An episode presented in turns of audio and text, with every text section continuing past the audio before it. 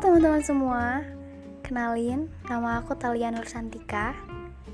Teman-teman aku manggil aku Talia, keluarga aku manggil aku Neng karena aku orang Sunda. Hari ini aku masih 18 tahun. Nanti bulan Mei aku ulang tahun ke 19 tahun. Di podcast ini mungkin aku bakalan cerita tentang banyak hal. Bisa jadi tentang pengalaman aku, tentang pengalaman teman-teman aku yang mungkin bisa dijadiin pembelajaran buat kalian semua. Bisa jadi tentang edukasi, tips-tips, atau ya many things pokoknya.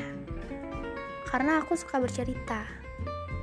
Dan mungkin ini adalah platform yang sangat mendukung aku. Dan would you like it?